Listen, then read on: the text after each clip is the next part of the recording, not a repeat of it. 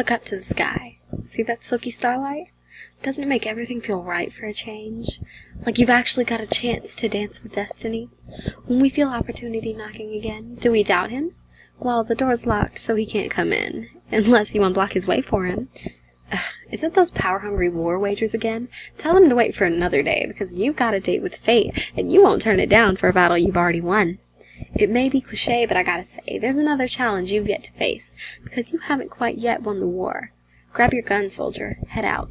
Make your journey to the field of lost dreams, lost souls, and lost hopes that they broke. It may hurt you more inside than out, all their sin, but remember, a shot hurts worse before the needle even breaks the skin. So, anticipation and nerves they send gather up inside you, because they'll do anything to see you break. You can't give in no matter what you think will happen.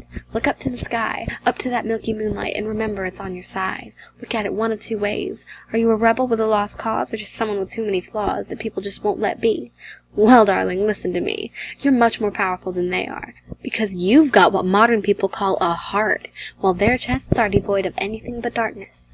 They pick and pry and tease and try to get you to break, and they'll keep on and keep on until they succeed, and you can't let them win. You can't give in. Losing is not an option. Victory is yours if you take responsibility.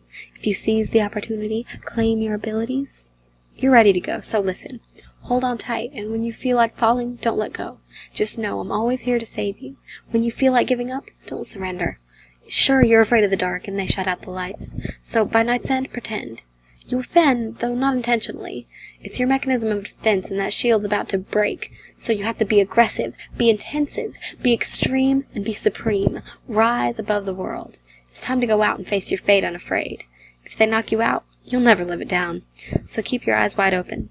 Hold your head up high, gorgeous. They'd kill to see you fall.